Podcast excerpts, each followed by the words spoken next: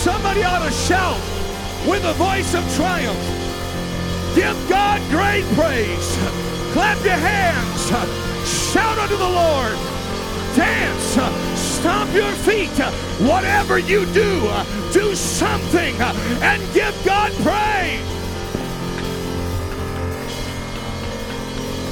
Come on, do you feel him in this house? Do you feel him in this house? Come on, that's because he inhabits the praises of Israel. He inhabits the praises of his people.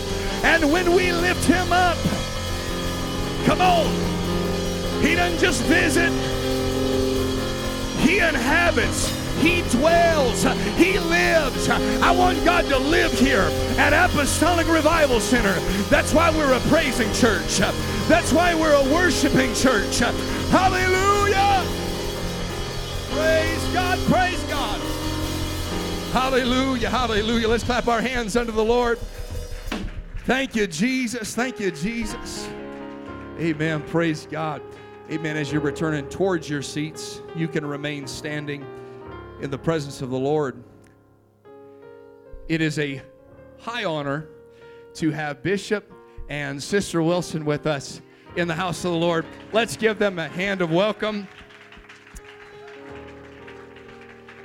Now, this is a very high honor for myself um, because there's some background not everybody may know, but Bishop and Sister Wilson went to Flint, Michigan in their late 20s, and there they saw tremendous revival. Uh, before that was all said and done, there was seven to nine, seven to nine hundred people in attendance there, and they met my pastor's wife. At that time, she was a Bertram, and uh, they pastored her there, and and uh, they were a success by many standards. They could have hung their hat up and said, "Well, this is enough. We have reached the apex of all that God can do in our lives." and yet they followed the Holy Ghost to go to Sacramento, California, and to start a church for God uh, that didn't have a whole lot going on there. As my pastor would say, it sheets and dishes is all he had when he went to Spokane. But it was there because they decided to obey God that my pastor, who was a heavy metal rocker, who some people in the church even here today know him and have remembered when he prayed through. He came in dressed like a 1980s rocker, hair down his back, and there was a preacher that was up there ministering in the Holy Ghost. And God spoke to him and told him that you are home. And it is because of God, this couple, and my pastor and his wife that I am saved today. because somebody decided we're going to follow God. We could just stay here and be comfortable, but they said, no, we've got to follow and obey the voice of God. And they went to an area and they built a work for God. And because of that tenacity, my pastor and his wife, they ended up in Spokane, Washington. And there they met a kid from the streets and they loved me and they prayed and they did exactly what you did. They preached the word of God to me. And I am so excited uh, to have you here. And we want you to come, take your liberty, preach whatever God gives you. Take as much time as you want. We only got one service, so amen. How many wants to receive a word from the Lord? Would you lift up your hands and let's pray right now as the man of God comes?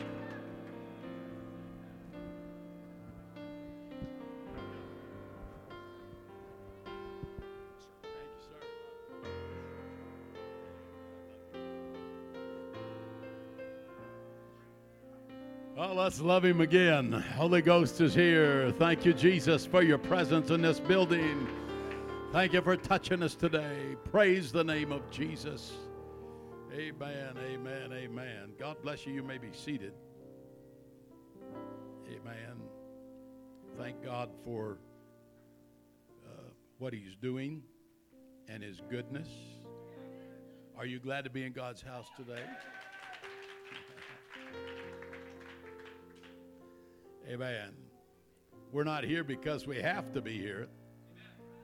I mean, unless you're a little kid and you have to be here because your parents told you, then that's good. Your parents are right. You need to be here. Amen. Uh, but we're here because we love God. Man, how did one church get so many good looking people? Amen. It's just it's just a, it's just wonderful to be with you in Carson City. I just got to take a little breath here and look around and and uh, some of you I know and some of you are saying I don't know who he is. Uh, but uh, I'm glad to be with you today. Whoa. Amen we are going to have a great time. And uh, God has already blessed us in this service. Hallelujah. I'm just glad I'm Pentecostal. Praise God. I have a friend, I told him, I said, you need to build a new church building he said, Where? I said, Just go find a place and do it. I mean, I don't know everything. Just do it. Just go do it. He did, built about a million and a half dollar church. And during this COVID, the big church in that town, downtown, was not having service. And uh, then they start having just like a, a little, you know, Vesper service. And and the people got to come in to my friend's church. And they they said, "Man, our church is just deader than a hammer." And they said, "We're, we're coming back." And now, I mean, and now, uh, I don't know how many people's coming from that church and other churches and they're coming because they have found something that we have here today dynamic and real and powerful. Amen. So if this is your first time today, it's my first time in a long time, and my wife's first time in a long time. And so uh, just make yourself at home. It's you and us and all the members of this church and the pastor and his wife. So let's just have a good time. They're treating us right. So let's enjoy. Amen. Amen. So um, I'm glad to have my wife with me today.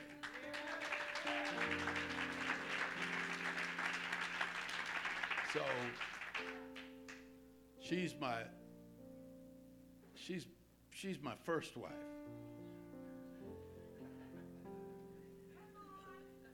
That's the only wife I've ever had.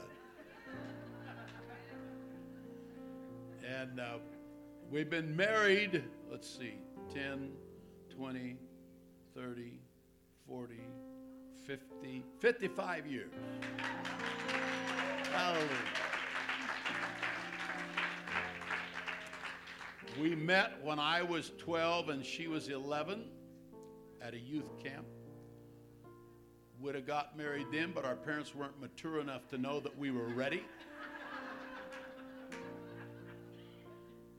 And uh, so finally, when we got old enough that they couldn't stop us and didn't want to, we got married. Praise God. And um, we've been having a good time in Jesus ever since then. Amen.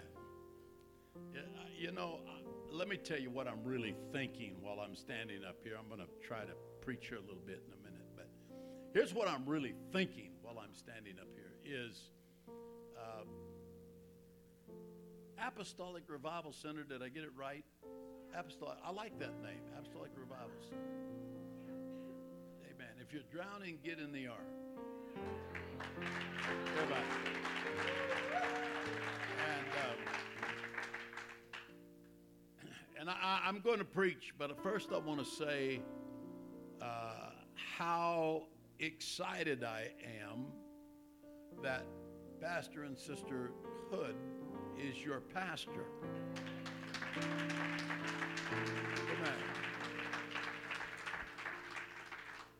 Now, uh, sometimes it takes a little while for people to realize how good they got it. And then you have some people that never realize how good they got it, and they mess up. But I'll tell you what, when you get a good thing, you hang on, you work through all the initial wrinkles, you move forward, and then you begin to see it's like a big airplane. It's went down the runway a long ways, but it's been picking up speed. And now the wheels are just lifting off the ground. It takes a little while to get there and a lot of fuel to get it up. But then when it gets off the ground and it begins to take off, then you say, that right there is Apostolic Revival Center. Amen. So I'm glad we got a holiness church in northern Nevada. And um, I see this as, as fast becoming one of the great apostolic churches in Northern California.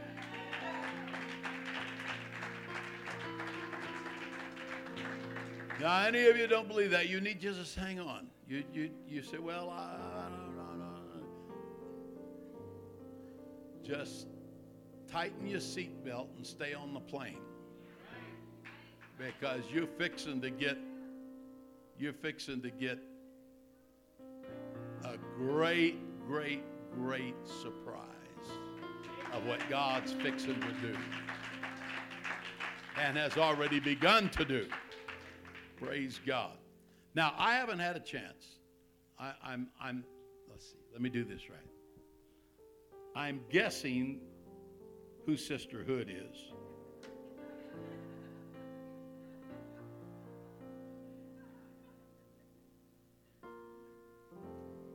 Now, this piano player is good too.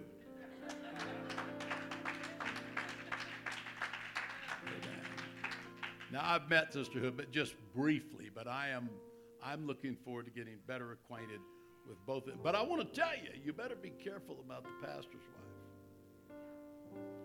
I was reading about old Abimelech the other day, and um, the Bible says Abimelech took, I'm quoting the scripture, took Sarah, which was Abraham's wife. Abimelech was a king, and he took Sarah. And God spoke to him. You, you don't mess with the preacher's wife.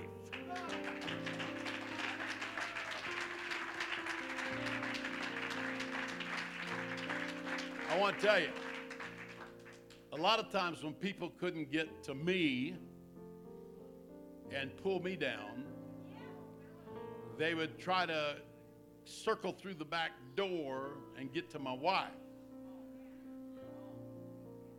Well, when Abimelech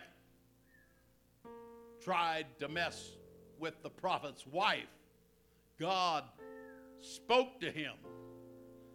And the exact words that God said was to Abimelech, Thou art but a dead man.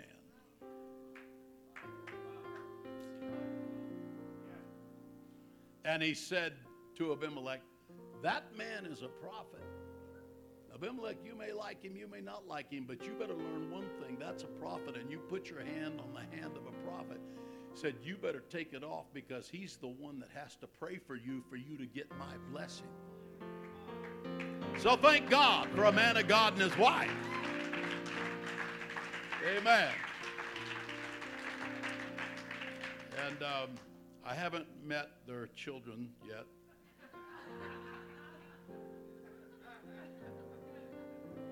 I don't know how many they have. Should have about five. Somebody's going like this. Should. So I guess we'll see how that works out. Praise God. All right, do you have your Bible? I want to preach to you for a little while. You only got one service. And uh, you've already ate a big breakfast you're not starving. In fact, if you didn't eat a big breakfast, most of you, I can look at you and tell you're not starving. But nevertheless, nevertheless, you look at me and tell the same things. But nevertheless, uh, we do need the Word of God. Amen? Amen? So let me read a verse of Scripture to you out of a book that doesn't get preached out of very often, but it is an important book. It's the book of Leviticus in the Old Testament. It's the third uh, book of the Bible Genesis, Exodus, Leviticus. And I want to read um, verse 1, chapter 1, and verse 1. Verse 1 of chapter 1. And it's a simple reading. It reads like this And the Lord called unto Moses and spake unto him out of the tabernacle of the congregation, saying, And the Lord called unto Moses and spake unto him out of the tabernacle of the congregation. Jesus, thank you for your presence here today. I want you to come in this place, God. Oh, Lord God, I want your word to be like a hammer that breaketh a rock in pieces. Oh, God, and bring a new enlightenment to us today in Apostolic Revival Center that propels us far down the road of progress and revival and renewal and growth. Thank you for every man and every woman and boy and girl that's in this room. No matter who they are, where they're from, what color they are, what size they are, what language they speak, regardless, none of that matters, God. We are all children in the hands of God. And we pray today that you will bless this signally and especially in Jesus' name. Everybody said, Amen. Amen. God bless you. You may be seated. And the Lord called unto Moses and spake unto him out of the tabernacle of the congregation. Now, when you read uh, the book of Leviticus, which we're certainly not going to do today, uh, but if you read the book of Leviticus, you will see why that not many people often preach out of the book of Leviticus because uh, uh it can it can be like uh, just discipline in that you ought to read your Bible, so you read through Leviticus. Uh, it can be sometimes seeming like it's not real interesting. However, there are particularly important things found in the book of Leviticus, and I, I'm calling it by what it's called in my King James Bible and yours. Um, uh, which is kind of Leviticus. Levi, meaning that it is about the Levites, it is about uh, the tribe from which the priests were chosen for the nation of Israel, as most of you know. And so it is called, it's the book about the Levites and their job and their duties, uh, and so it's called the book of Leviticus. However, in the Hebrew Bible, it is not called the book of Leviticus. In the Hebrew Bible, like many of the books that is contained that is contained in the Old Testament. I'm not sure what knob I need to turn if I make it squeal here, but uh, so you just come up here and, and turn whatever you want to turn. And uh, so in the book of Leviticus, the name of the book is very interesting in that the name of the book is like the first words of the book. The name of the book is And He Called. And He Called. That's what the book's name is. And He Called. Then, of course, it told us in our text where he called from. He called from out of the tabernacle of the congregation. I don't need to uh, reiterate to all of you the tabernacle of the congregation, the Old Testament tabernacle. Uh, most of you have at least some semblance of an idea of what that's talking about. But the Old Testament tabernacle Another translation of that literally is that it was the tent of appointment. It was the tent of appointment. Another, another uh, translation is that it was the rendezvous tent. It's where everybody of the people of God rendezvoused or came together. And um, of course, it was a special place, as you will remember that over the tabernacle at night was a, was a pillar of fire, which signified God's anointing and God's presence there. And in the day, there was a cloud, which also signified the same God's presence, God's anointing. It was the indicator that God was with them, that they were the people of God, and that as the people of God, they were a special people which were separated. One place in Psalm, it tells us that, uh, Psalm 147 tells us that this people, there is no other nation like you. They were a nation that was separate from them. And we often quote 1 Peter 2 and 9, and most all of us in this room know that scripture that we are a, uh, we're a holy nation, we're a peculiar people, that we are called out of darkness to show his marvelous light. That scripture is actually a quote of Exodus 19, 5 and 6, which is uh, originally given to the people of Israel here in the Old Testament. And then, uh, upon Israel's uh, lack of understanding who the Messiah was when he came, we are ushered into being part of the people of God. The book of Romans says we're grafted in. Can you say amen? And uh, we're grafted into being the people of God. And so, all of those Old Testament prophecies, spiritual prophecies, are transferred and now are appropriated by you and I, and we are the people of God. When you look in, uh, uh, in the New Testament, it validates this very much. This isn't just a, a Wilsonism. This is, uh, it, it's very clear in Galatians chapter 3 at least three times, in verse 7 and uh, then again in verse 14, and then again in verse 29. It tells us that we are the children of Abraham. We are the seed of Abraham. In fact, it specifically in verse 14 tells us that we are the seed of Abraham by virtue of the blessing of the Holy Ghost. Amen. Now, that alone is a good reason to be in a Pentecostal church because evangelical churches don't even believe you can receive the Holy Ghost like they received in the Bible. Amen. And, and it really, uh, uh, this is kind of, of an amazing thing to me that evangelical preachers will preach about, well, the Holy Ghost is not for you. And, um, and I know there's a glass of water up here somewhere. Here it is right here. It's from Fiji. Have you ever been to Fiji? Anybody ever been to Fiji? Fiji is at the bottom of the world. I've been to Fiji. This really is Fiji water. You can drink straight out of the river in Fiji. It's so good. But we're not preaching about Fiji. I just needed a drink.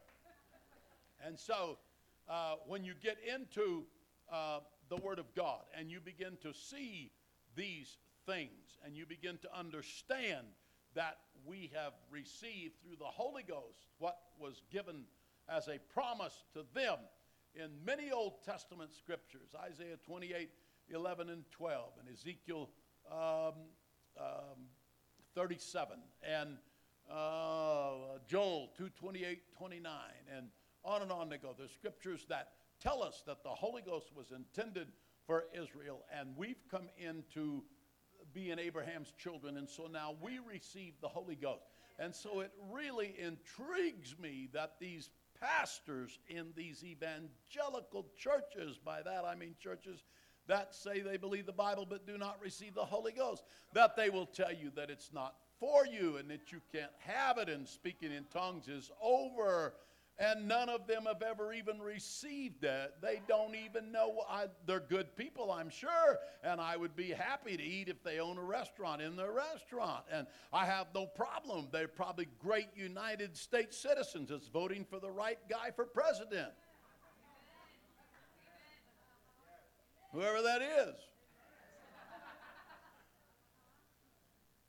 But I want to tell you, how can you talk to me about whether the Holy Ghost is real when you've never had it? You admit you've never had it, you don't want it, you don't know anything about it, you are ignorant about the very thing you're talking about. Don't talk about something you know about. I've got the Holy Ghost. I'll tell you about the Holy Ghost. I'll tell you how it transforms our lives. I'll tell you how it changes our hearts. I'm not mad. I'm just telling you the truth. I mean, don't give me your stuff if you've never ate it. I've tasted and seen that the Lord is good. I know what I'm talking about. How many of you know what I'm talking about today? Woo! Hallelujah. And we don't need to be backward about that.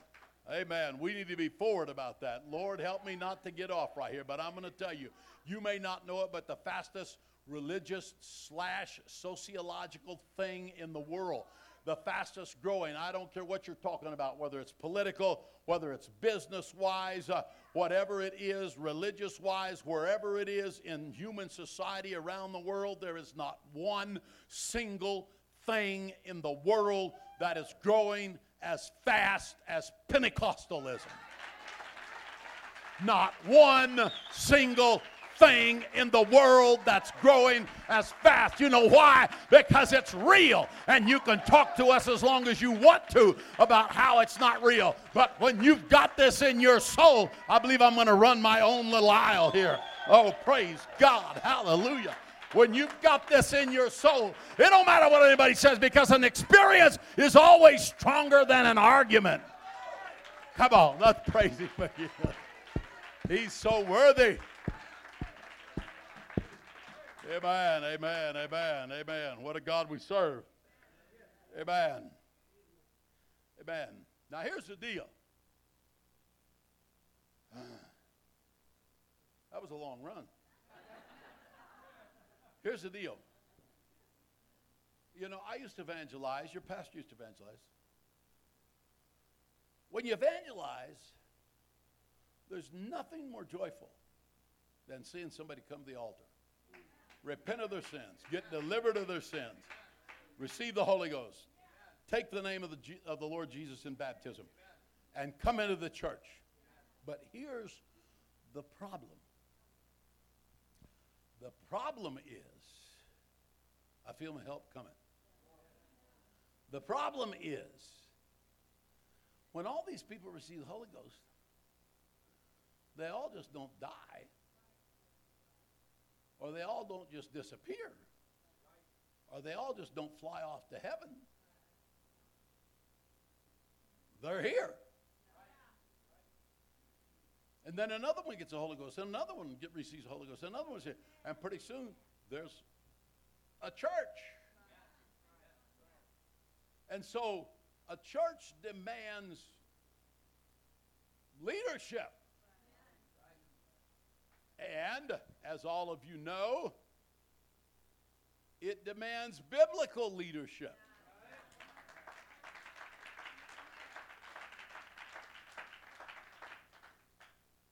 And so a lot of people will put their hand to the plow to trying to lead God's people that are anointed, that are not anointed and called and do not even understand all of the concepts of biblical leadership. And therefore the church falters, or whoever's willing to follow them falters, uh, and it and and it and it struggles, uh, and they lead them into all kinds of false box canyons. Uh, I, I, wasn't raised in the city. I understand box canyons, and and uh, and they and they they they they're out here everywhere, and and they get them into false doctrines, uh, and all of this stuff. Oh, I just felt this. Let me tell you, God and I have had some arguments. We have. Like, as a pastor, I've done my best. We're not in a hurry, are we? Okay. As a pastor, I always did my best to try to help the people to have a good, solid place to come that's safe and joyful. You get it. You get it because you've got it. You get it because you've got it. I hope you got enough sense to know, if I may be talking to somebody here today, what you got by being in this church. Because here's the argument I had with God God would let somebody come into the church and start trying to undermine me. But God had called me to that place, and He called. What he called? He called a man. And in that case, he called me. So I have to know my own identity. This is not an ego thing. This is sometimes something you'd like to get off your back like a saddle. But once he calls you, you cannot escape it. You're called. It's a responsibility. You, it, you, you got to do your job to save those sheep. Oh man, I wish I had a week just to talk about the sheep and the shepherd. There's a whole deal there. But sheep, sheep don't have claws to fight with. No big teeth with fangs. I mean, has everybody here anybody been killed by sheep? Any of your relatives? Uh, they can't run fast. They can't climb trees. They're pathetic. But I'll tell you what, if you treat them right, they'll clothe you. They're one of only two animals whose milk is, is good sheep, three animals, goats, sheep, goats, and, and what's the other one? Cows. And and, the, and, and the best clothes made are made out of their wool Okay? And they're a necessary commodity in most of the world. Okay, so you got these sheep. They have to be guarded. So I'm guarding them. I'm keeping them. I'm teaching them doctrine. I'm teaching them truth. I'm teaching them.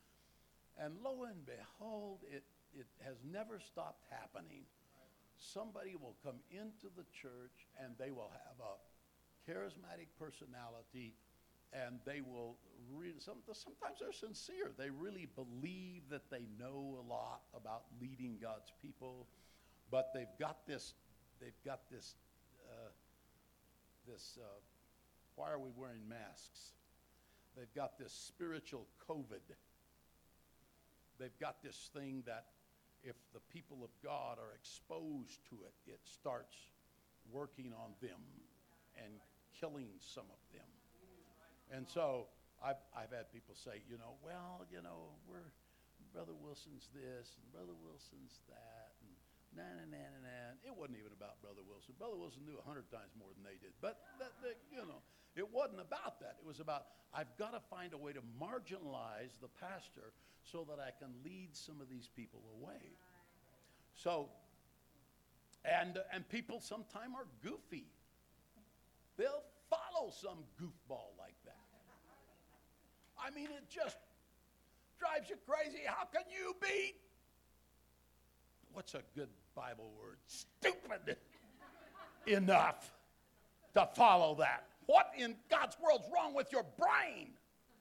And they'll follow it. And I go back to God and I say, God, why do you let that nut come into this church? You could have killed him before he got here. He's destroying God's people. And then God gives me 1 Corinthians 11 19. 1 Corinthians 11 19. Don't ever forget it. Heresies must come. That that which is approved might be made manifest. It's quiet enough you could hear a mouse licking ice in this place right now. Heresies must come. That that which is approved might be made manifest. So God's going to keep letting stuff come. God's going to keep letting people do this and that to trip you up. God's going to keep letting all of these things because I want people to go to heaven. I don't care how perfect they are, it's just my job to get them there. But God says, no, no, no, no, no, no, no. That's not how this works. I'm going to let them be tempted. I'm going to make them grow up. I'm going to make them love the order in my tabernacle that I have established. And if they don't love it, if they don't embrace it, if they don't get it, they're going to be vulnerable and exposed to this stuff forever. And I tell people in the church, in fact, there's been times back, way back, where Brother Pastor was talking about where I've got on my knees while teaching and say to the people, please listen to me. Please, when somebody's coming by and it looks like they're going to take off out here and they think they're going to be a spectacular thing, they're going to burn out. And I'm still going to be preaching truth where your kids and your wife and your husband and your marriage can find power and anointing, and you can bring your family and they'll be delivered and not fleeced. Oh, my Lord. So I just feel like before I hardly got started here, I've hooked up. So let me tell you something. I've had people take people from my church. Now, I haven't been here. I'm just preaching what I'm feeling. And say, well, we're going to start a church up the road. And I got up and just, just because I felt like God told me, I said, anybody that goes there, I'm going to tell you that it's not going to last more than six months in six months, the gentleman will be closed down and you're going to be left holding your shirt. And unless you've got the humility and grace to come back and get yourself straightened out, you're going to end up as a wreck on the side of the road. And thank God there were folks that did have the grace to come back and straighten themselves out, but there were others that did not. You've got to understand this is big business, boys and girls. This is big business we're talking about. This is heaven or hell. This is eternity. This is much more important. This is much more important than anything else going on in this city. Whew. Amen. And so God calls Moses.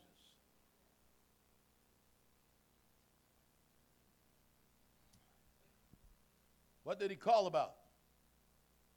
He called because he's concerned that there would be somebody that would teach the people how to worship. And there would be somebody who would teach the people and facilitate the worship. And somebody that can teach them how to bring in the Old Testament their sacrifices.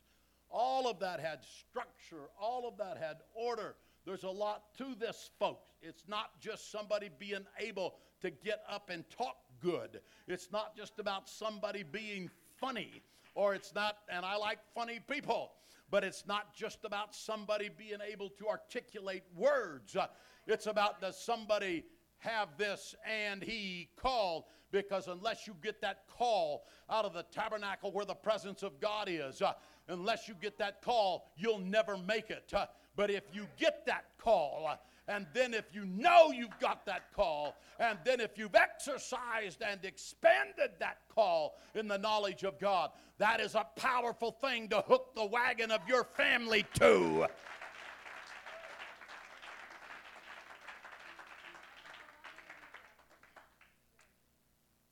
Uh, and that's how we make great churches in Northern Everybody said amen. amen. And so you got to understand, this is an anniversary today, so this is appropriate what I'm about to say. People can not do without a spiritual leader.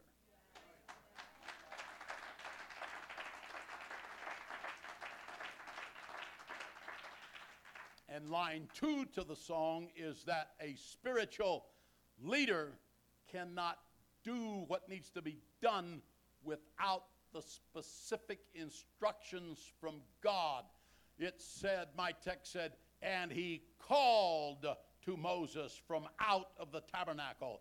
There's calls from all kinds of places. Uh, 1 Corinthians 14 tells us there's all kinds of voices, and who can determine the sound of them? Uh, but it also says there's a certain sound of the trumpet, uh, and it resonates with people who have character and integrity. And those people recognize it and say, Here is a place that I found where God lays his hand on my life. Amen. Amen. Oh, Lord. Preach it, Brother Wilson. You may be seated. You may be seated. Stop. The applause is hurting my ears. Are you having a good time today? Praise God. And so here's this scripture. To hear what Moses had to say, they had to go to the tabernacle, not forsaking the assembling of ourselves together as a manner of some is, as a matter of some is, but exhorting one another, and so much the more as you see the day approaching. Because you never know in a Pentecostal service what is going to happen in that service that's going to be unique and that may have never happened before in the history of that church. And it may be some midweek service where you think, oh, this is just, but you never know. In a midweek service, it can be seemingly as dry as corn shucks. When you're having a service and it just seems like nothing's happening, be careful. You never know when God will let a word be spoken or something happen that triggers something into the ether that is so big you never dreamed that it would occur. That's how it works. Amen. But it only works that way in places that take the man of God's word as he speaks under the anointing as the Word of God and not the words of men. See, preaching is not lecturing, preaching is not a political stump speech, preaching is not comedy, although sometimes it is funny. Preaching is not any of those things preaching is a unique thing that there's nothing else like it in the world because it is otherworldly. From the very first man that was ever anointed in the Old Testament to lead God's people, which was Moses, until now, there has been something that's been consistent throughout every anointing, Old Testament, intertestamental, or New Testament.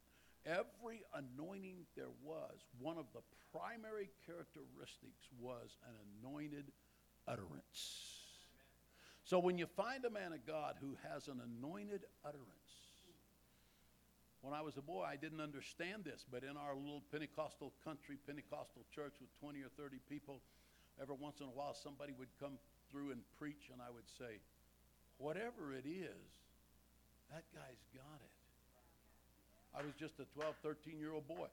But I, but I, but I, and I want to tell you, I've preached in Africa, I've preached in South America, and I'll tell you, there can be people that can't read nor write. Uh, but when they're sitting in that congregation, there's something about, there's something about the human makeup that the human makeup knows and responds. They don't have to have education. They don't have to have money. They don't. They know and they respond that I'm hearing something that is otherworldly, and God is giving it to me. Aren't you glad to be in the house of God?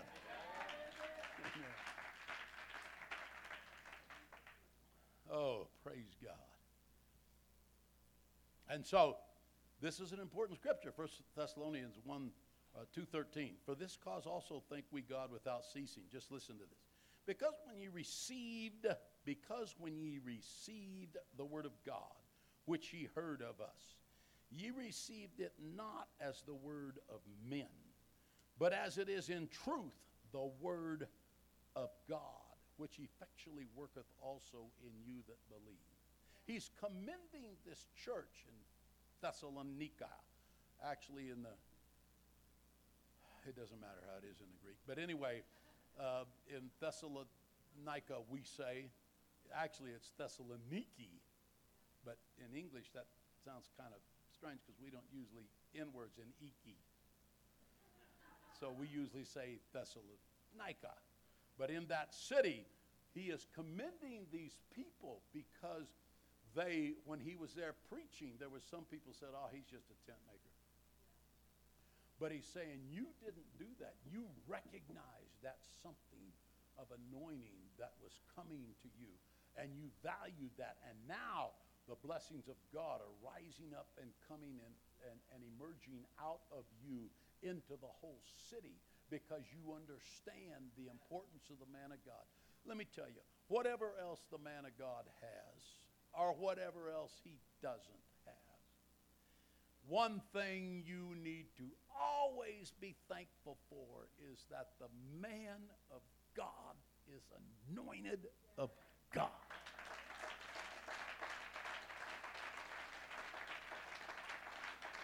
Amen. Amen. And this is pointed out. This is pointed out. in The Old Testament, if you look, being as I happen to be preaching today from the Old Testament, I'll try to take my examples from there. But um, if you look at the, the process of, what would I say, building God's leader in the Old Testament, when, when, when God told Moses, here's, here's what you do, like Aaron's going to be a, a leader, Moses. And so he's going to be dressed like this. So in the Old Testament, all the outward things are, are typical, they are types of all the things we have inside today. And so the way they dress the priests gives us a vision of how God looks at his leaders.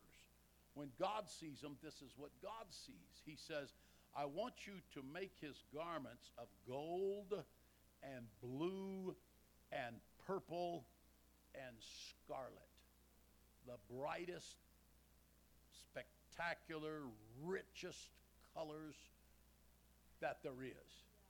And I want you to embroidery them. And there's nothing more beautiful, this is just my opinion, than good embroidery on beautiful. This is what his garment was to be made out. This is how God sees his man. And then he says, I want you to use, this is the Bible language, fine twined linen. Fine twined linen. So you know you can buy sheets, I don't know, maybe $39 at Walmart, I don't know, whatever.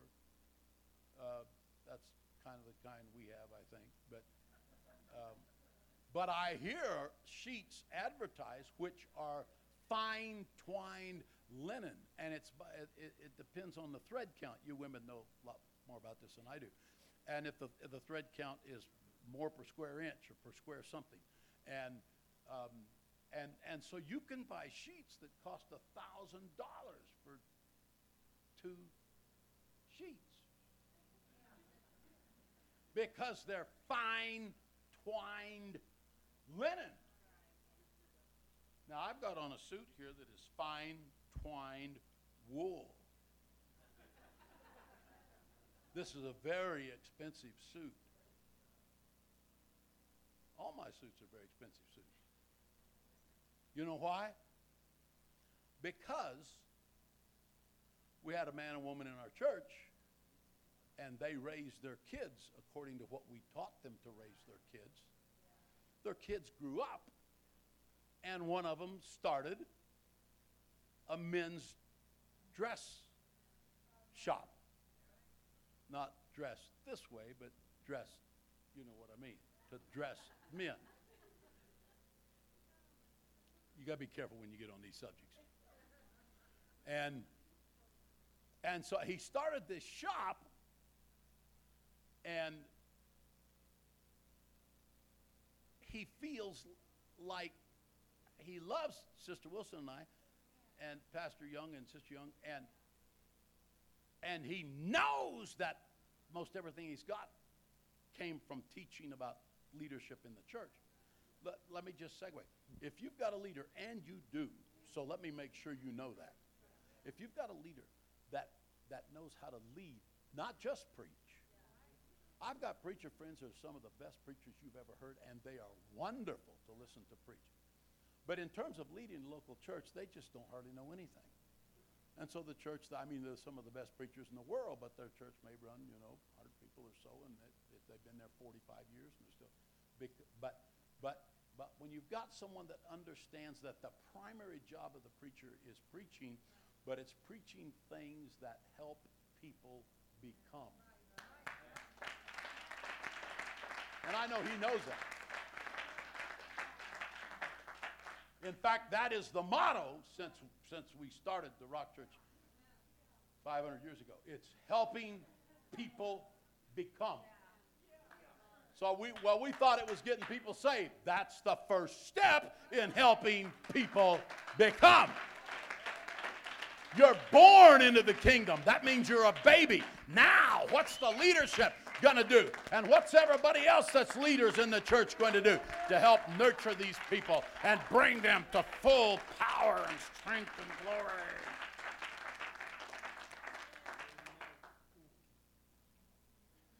So back to the suit. So this is a very expensive suit. But it wasn't very expensive to me. Because he says, What do you want, Brother Wilson? Hmm, I think I'll take that one. How much is that material? Uh, you don't want to know. But if that's the one, that's what I want. He says, Well, here's the cost of that. But I'll give you the nanny discount. That's what they call my wife, nanny, in the church. Now, she's too young to call nanny. Just stick with sisterhood for now. But the nanny discount's the one he gives to her. So when the cost for one of the players on the Sacramento Kings or somebody comes in because they buy their suits from him because he has the best clothes in Sacramento. When they come in, it costs them this much. When I come in, we wait till they're gone, and then it costs me this much.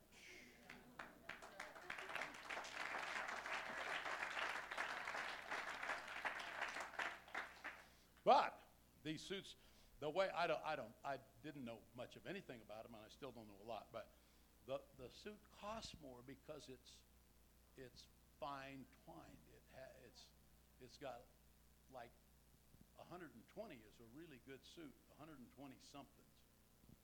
I don't know what they are. Uh, fine twine. What do you call it? Uh, it? Yeah, fine twine. That's right. But but but then if it's 150, that's like that. Then there's some of them that's 180, and it feels like when you put them on, it feels like, man, it's like putting a sock on your foot. They just fit. You don't even hardly know you've got them on. They're not real tough. You can't wear them out and hunt deer in them. But they, they, they, I mean, they're just. So when God looks at the anointing, the garments represent the anointing. When God looks at him, that's, that's fine twined leadership. That's not, that's not just jeans. There's a place for jeans. But when you come to leadership, you want leadership that has got everything that God wanted it to have, and it was, and it was made. Those outfits for those priests were made with what the Bible calls cunning work. Well, cunning to me is kind of like sneaky and, and, you know not too trustworthy and cunning, as it was interpreted there, this was interpreted back in 1611 or 16 or 17 or whatever it was. And cunning meant esteemed, valued, thought through, devised, thread count. All of that's included in cunning. And then he ends it up with saying, I'm doing this for glory and for beauty in the leadership. So you want your preacher to have glory on him. And that glory is beauty. And when people walk in that door in the back and they sit down in here, they sense that glory and they sense that beauty on him.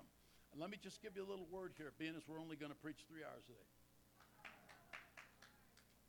You said not to me. Well, okay, I understand. I don't plan on preaching that long anyway, so. But when people come in, I haven't got to the people yet. I'm just on the man of God. I'm going to get to the people in a minute. But there is, there is a relationship between the people and the man of God.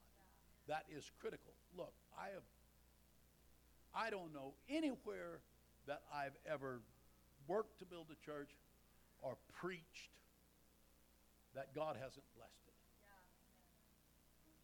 And I'm now, I know you can't tell it, but I'm now 74 years old.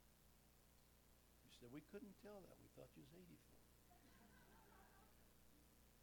So that's not bragging. That's just telling you that when you stay in the stream and let God do the work, and you know what you're supposed to do, and you know what you're not supposed to do, and you have people that understand all of this, there is a rhythm that sets up with a congregation. I've preached in places that have the rhythm, and I've preached in places that don't have the rhythm, and it's a whole lot harder. Because it's like, did we set our clocks back last night? Yeah, it's fall. Fall. Here's how you remember in the fall, your clock falls back. In the spring, it's springs forward. You got it? Got it. You'll never be late for church again.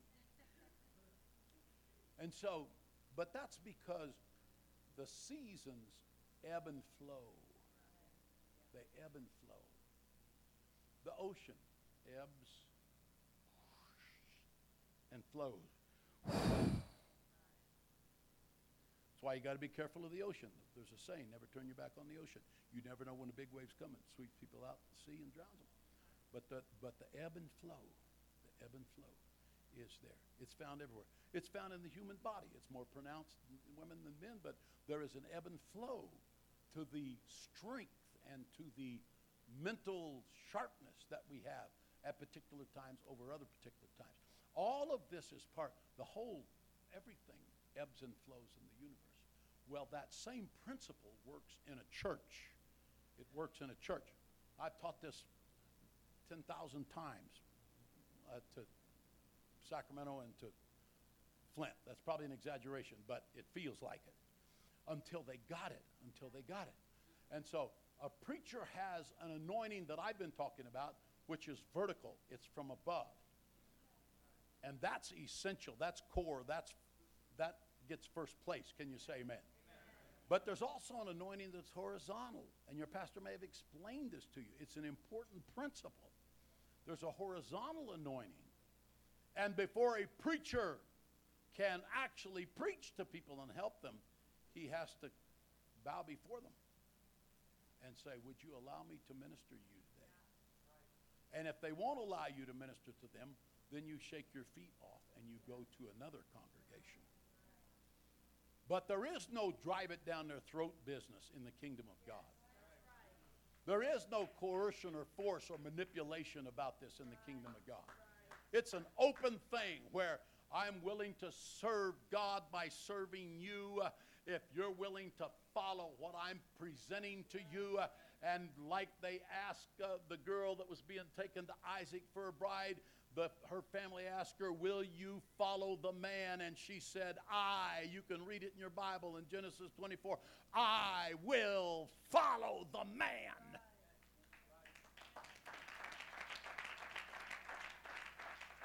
And that's how she became the bride to the bridegroom, which was all the type of Jesus and his church. There's somebody that takes you to the bridegroom. And so when that gets to flowing in the church, and the preacher says something good, it's important for you, like this sister right now is giving me a nod of her head, yes. She may not have been aware, she probably does it all the time because she's a cooperative person. But the nod of the head, yes, is a throwback to the preacher. So you want me to get more complicated than this? Let me, let me take one more step into this complicated, okay? There also is assertion and surrender. For you to receive the Word of God from a man of God, you have to surrender and open your heart and say, Preach to me.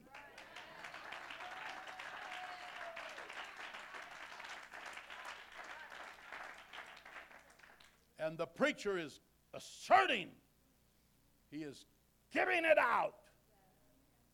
It's like male gender, giving it out, the force of it. And then there's a receiving of it. But then the congregation, when you receive it, don't just die. When you receive it, you give it back. And some of you are doing this regularly, but you didn't know what you were doing. And you give it, you throw it back. How do you throw it back? Amen. And sometimes the preacher's preaching stuff that's cutting deep in people in that church, and you know them because they're your brothers, your sisters, or your friends. It may be people in your family, and you're saying, Oh my God. That's a good time to say, Amen. Because when you throw it back, it takes courage to be a preacher and it takes courage to be a child of God. And you got to have enough courage to stand for what's right and back it up with all of your heart. Now, I want to tell you, I'm going to tell you, you don't have to do any of this, but if you want to be a great church, if you want your kids raised in a great church, if you want your kids to be multimillionaires and give the preacher suits, uh, if you want all that to happen, it happens where people understand what I'm preaching right now and they practice what I'm preaching right now. Oh, come on, let's clap our hands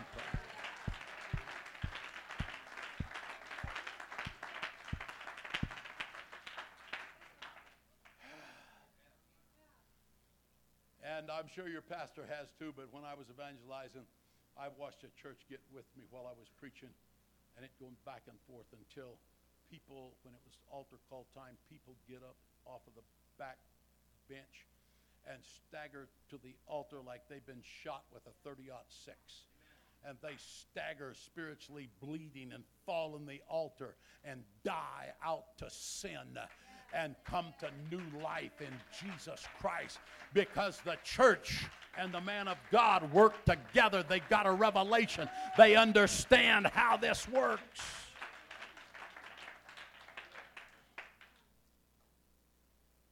Oh, my Lord.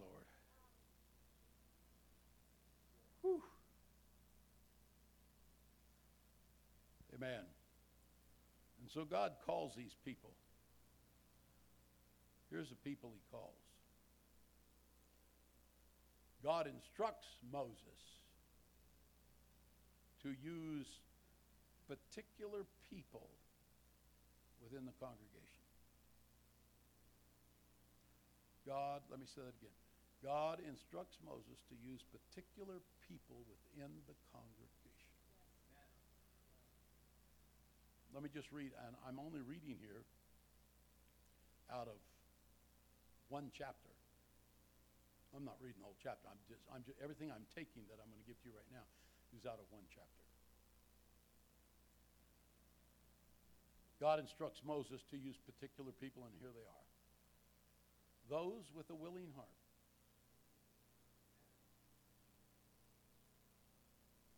And I can tell you right now, it was this way with me, and it's even more that way with Brother Young. If anybody don't want to go to the Rock Church, we invite them to leave. We're not in the manipulation business. If you can find a better church in Sacramento to go to, if you like somebody else better, just pack up your little suitcase and get on over there. But you better make sure, you better visit there a few times before you do that. You better make sure it's what you think it is because we know a lot about the churches.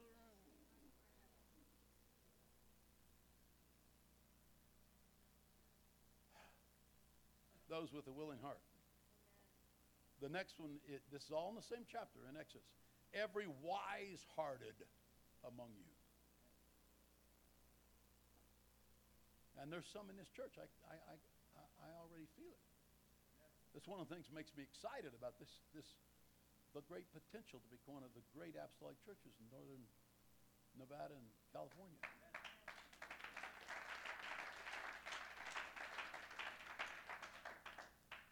Here's the third thing he said these are the people that you, you look for. Everyone whose heart stirred him up. He heard the preaching of the Word of God, this guy does, and he says, That's me. Bless God, I'm going to help build this thing. Whose heart stirred him up. Here's the next one. Everyone whose spirit was made willing. It's a spiritual thing. Here's another one. As many as are willing hearted. That has to do with the emotions. I'm, I'm willing hearted. Here's another one. Every man with whom was found blue and purple and scarlet and fine goat's hair and red skins of rams and brought them. The people need, the church needs people that are successful. Now, all of us may not be at this point in our lives because all of us are caught between our present, listen closely, we are caught between our present existence and our potential. And so, will I choose to stay as I presently exist, or will I let the Word of God lift my eyes to my potential and walk in it? I teach about 500 hours of leadership on that one sentence, two or three times every year. What about my potential?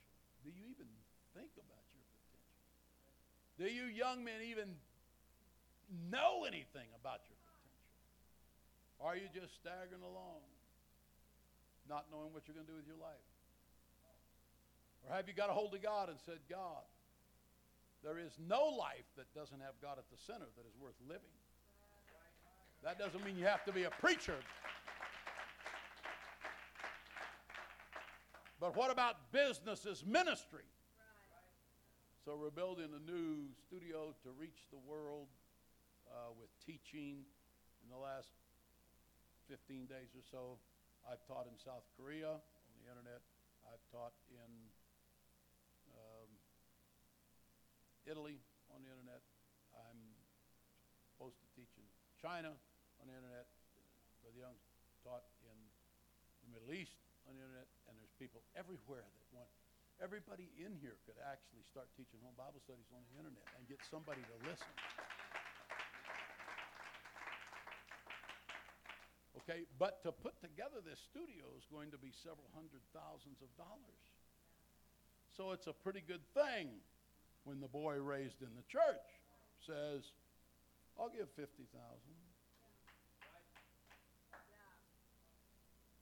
But if the church had not taught him some things about what is your potential, you're not called to preach. What is your potential? What are you supposed to become? What, what, what kind of, what is lying latent in us right now? And why do we think it's always somebody else except we that are in the church that's supposed to be blessed of God?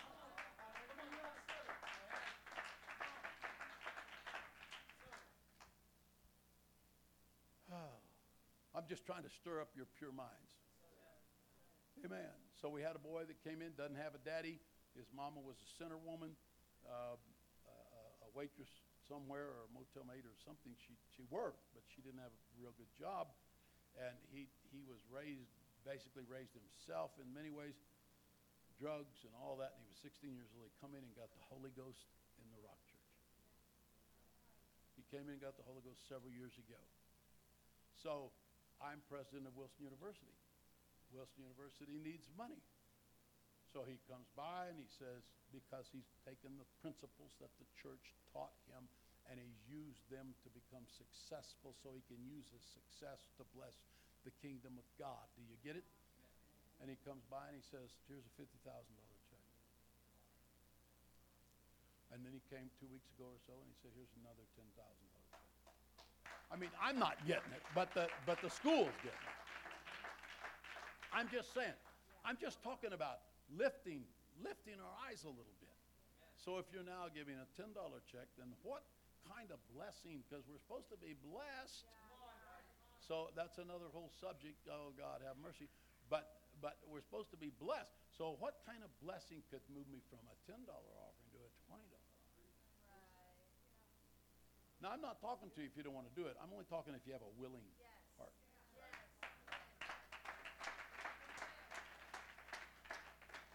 Amen. He said, Look for everyone that did offer an offering. There it is. He said, And find all the women that were wise hearted. I know, I know churches where they think the women are just like cabbage heads. I don't get it. That's 50% of the workforce. I mean, in many cases, you know it, you won't admit it, they're running the world.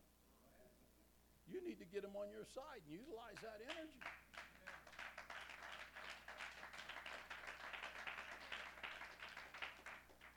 And he didn't just say it once, he said, and get all the women whose heart stirred them up in wisdom. I know some of you don't believe it, but there are women of wisdom. And get the rulers that care about the house of God. And then he said, and the children of Israel brought a willing offering unto the Lord, whose heart made them willing. And then they had a lot of things they had to build. I'm closing. I usually have several closings. This is closing A. And God anointed a man named Bezaleel. And the Bible says that God filled him with the Spirit of God and wisdom and understanding and knowledge and in all manner of workmanship. He knew how to do stuff. So if you ever in, if you ever visit a Rock Church, you'll see up front over the pulpit a great big arch. It looks like a big Greek place of judgment, which was the idea. You know how that got there? We were building that church, and it was the uh, the roof was on and all that. It was closed in, but and I was setting. I, I got it. Can I? I was setting about right here. Good. Everything okay? You're a good man. You part of this church? You're a good man. You got the Holy Ghost? Huh?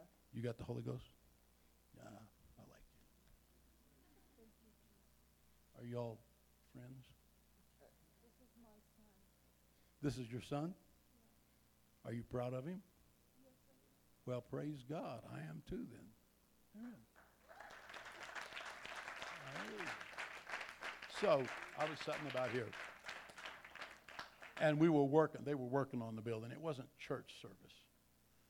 And I looked up there and it's about 40 feet high. And a guy come and sat down right by me in work clothes, just sit down there. And I said, You know what we need?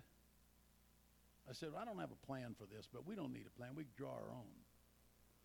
We need a big arch with a big giant pillar on each side that makes this feel like, uh, you know, like a place where sin is judged and where people are judged free from sin. The guy beside me is one of the boys raised in the church. But he is a craftsman like you never dreamed of. And he said, he asked me a couple more questions. I said, no, yeah, this way, that way, no, yeah, right there. He said, we'll have it up. He and his father-in-law started that night, drew it up, had some of the lumber already there, started building it that night within like 72 hours. When you get there, you'll see it was just getting the thing hoisted up there It was like, how in God's world are we going to do this? Built it in about 72 hours, and it, it's, it's just a real important piece to make the house of God look like it's supposed to look. But a man in the church did that. But God's blessing him.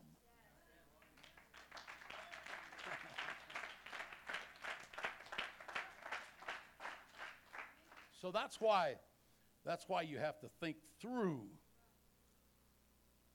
And last of all, the, in the Bible, the guy's name that did that was Bezaleel, but it, but it says, and I'm quoting the scripture, and he hath put it in his heart that he may teach both he and his helper, Aholiab. He has put it in their heart. Not only did they learn to do it, now these boys that were raised up in the Rock Church that are successful men, they now have, they now are mentors that are mentoring others. And some of them have, what do you call it, like franchises of their business that younger men in the church can say, I want one of those. And so they go from making $16 an hour, which, you know, I guess you could live on $16 an hour, but they go to making, you know, ever how much, a whole lot more. And so they also know that part of this is tithe and offering, and that the more you give, the more you get. That's not just a preacher's ploy, that's the truth. When you get in the ebb and flow of it, the more you give, the more you get. Uh, I feel a little check right there. Now, if you just say, okay, Wilson said, the more I give, the more I get. All right, I'm putting this money in there tonight, and I'm going to just see if he's telling the truth. It, and no, you're going to say, he lied. Because that only works unless God's doing something special in your life. And then he may go, and you wake up the next morning and, and he knows that it's going to have a good effect on you to make you get saved. Then he may do it. But most of the time, it's not going to happen because it happens when you're in the ebb and flow. You're, you're getting all this. You're giving this. You understand that it's going to be coming back to you, and yours is going to get bigger, and what you give is going to get bigger. And, and I'm not just talking about money. It's easier to talk about money because it's, it's quanti- easily quantifiable $1, $10, 5 But whether it's that, or whether it's time, or whether it's effort, or whether it's teaching, or whether whatever it is, you give that to God, and God gives back to you, and you become more fulfilled and more powerful and more productive.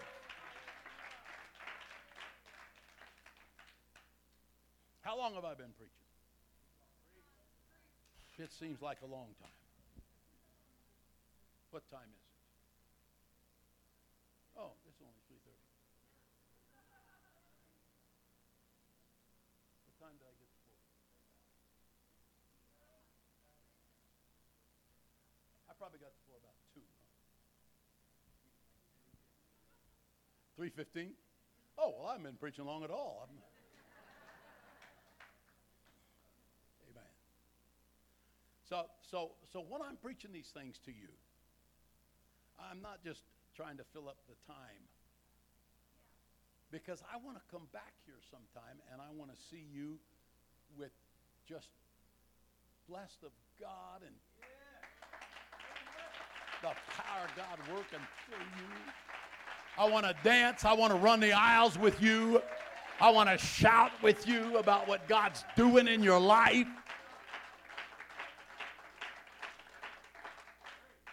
So I'll close with this. Pastor mentioned um,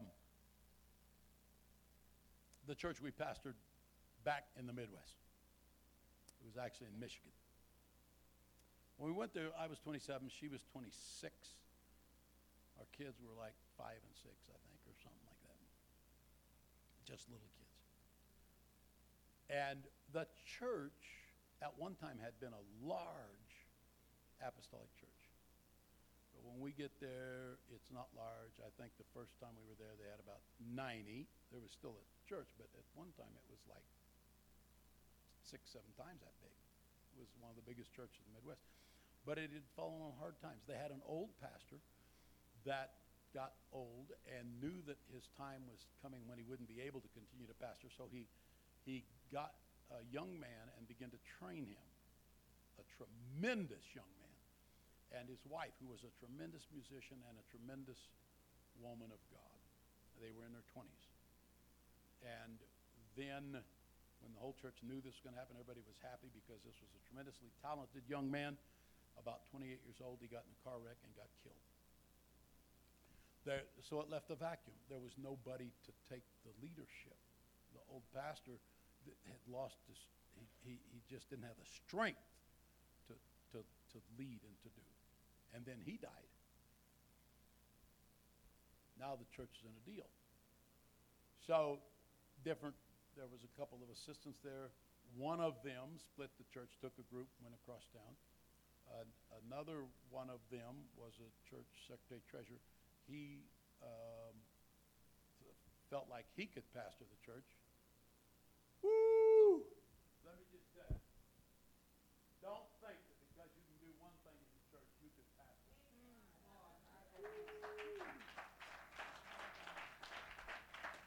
By the time he got through, it was chaos. It was chaos.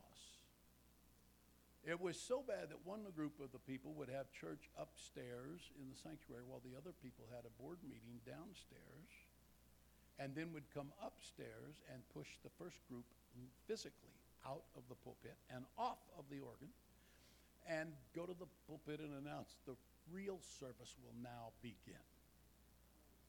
The I was 27, she was 26. Just full of wisdom. So we, um, um, so the, the group that got pushed out went back and changed all the locks. So the other side couldn't get in. It's a real spiritual situation. and uh, so when they changed all the locks, the first, the, the, the other side got keys somehow, opened all the locks, and went and hired, this is not exaggeration, and went and hired security guards to keep the other side out. Okay? This was all happening just before I got there. And so it got so bad because one of the men just told me this in the last six months or so. He said, Brother Wilson, before just before you got it got so bad that they they would call the sheriff to come out and settle the fights, fist fights, and finally one side called the sheriff, and the sheriff said, "I want to tell you, I'm sick and tired of coming down there to that church." I mean, I know it's pitiful, folks, but it's been a long time ago, so I guess it's all right to laugh. He said, I'm, I'm, I'm sick and tired of coming down there to that church. And he said, I don't care which one of your groups call me. Whoever calls me, I'm throwing you in jail. So they quit calling the sheriff. One side began to run their cars into the other side in the parking lot. I'm talking about where there is no vision, the people perish. And that was the state of affairs in the church that pastor was telling you about when we got there. Bad deal. Bad deal. So, I knew there'd been trouble. I didn't know all that at the time. Some of that I didn't know six months ago. But, when we came in, we came in and said, okay, God, we're going to preach whatever you tell us, but you're going to have to tell us. We're not just going to preach stuff because we know it's right. You got to give us direction on what to preach and when to preach it. But until you give us direction, I don't think I'd do it this way now, but I said, until you give us direction, I don't care if they're smoking cigars a foot long, I'm, I'll preach against it when you tell me. Until then, they can just smoke them and die of lung cancer. So that's how we did it. And when God said, preach something, we'd preach it. And people begin to respond, and people begin to listen. And then one day God said, preach about this, and I'd preach about it. Preach about that, and I'd preach about it. Preach about this, and I'd preach about it. Some folks were glad, some folks were sad, some folks were mad. Preach about it not my problem. I do what God tells me. Take it to Him. You don't like it, you go box with God. Don't box with me.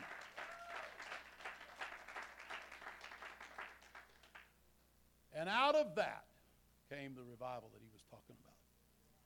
It's amazing how quick things can turn around if you get a people and a man of God. It's amazing. It's amazing how quick things come together. Like lightning, God lays his blessings on you and upon this church and upon this man of God. And outstanding things begin to happen that people never even thought was possible to happen. Would you stand with me? Amen. Oh my God, have mercy. Do you feel the Holy Ghost here today? God's so good to us. I want, I want Pastor to come stand right here. Can anybody play the piano besides Sister Hood? Can you turn it on? Sister Wilson can play just something. Just I don't just play a little something. Jesus loves me. This I know, or anything. All right. Is it on? Just uh,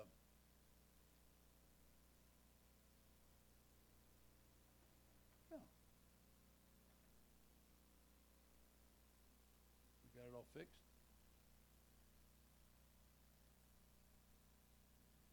Just stand right there. Thank you. Now here's the deal.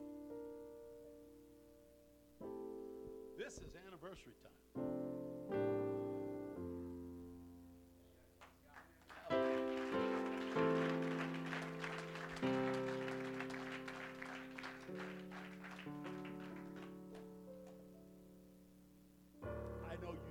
I know you do this all the time. Not just like this, but I know you you do what I'm going to ask you to do. But this is anniversary day. We're just going to take a little time. And we're going to just come by. Everybody in here, please come. And don't get up here and spend 30 minutes because there's people behind you. And I know we're not supposed to be shaking hands.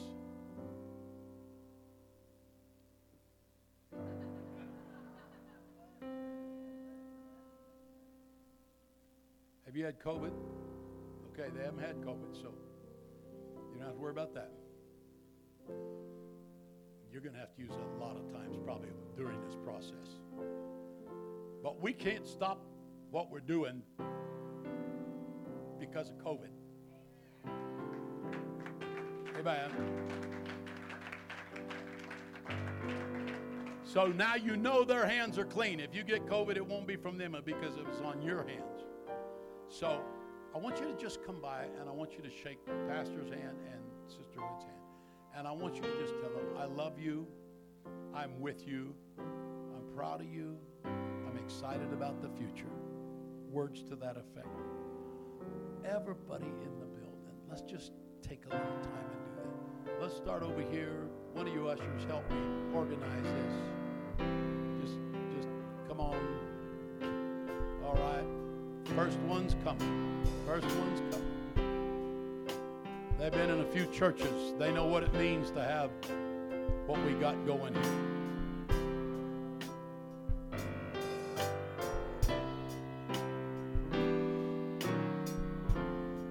Oh, this is beautiful. This is beautiful. That's right. Don't be weak in your affirmation because it'll return to you to the degree that you give it out.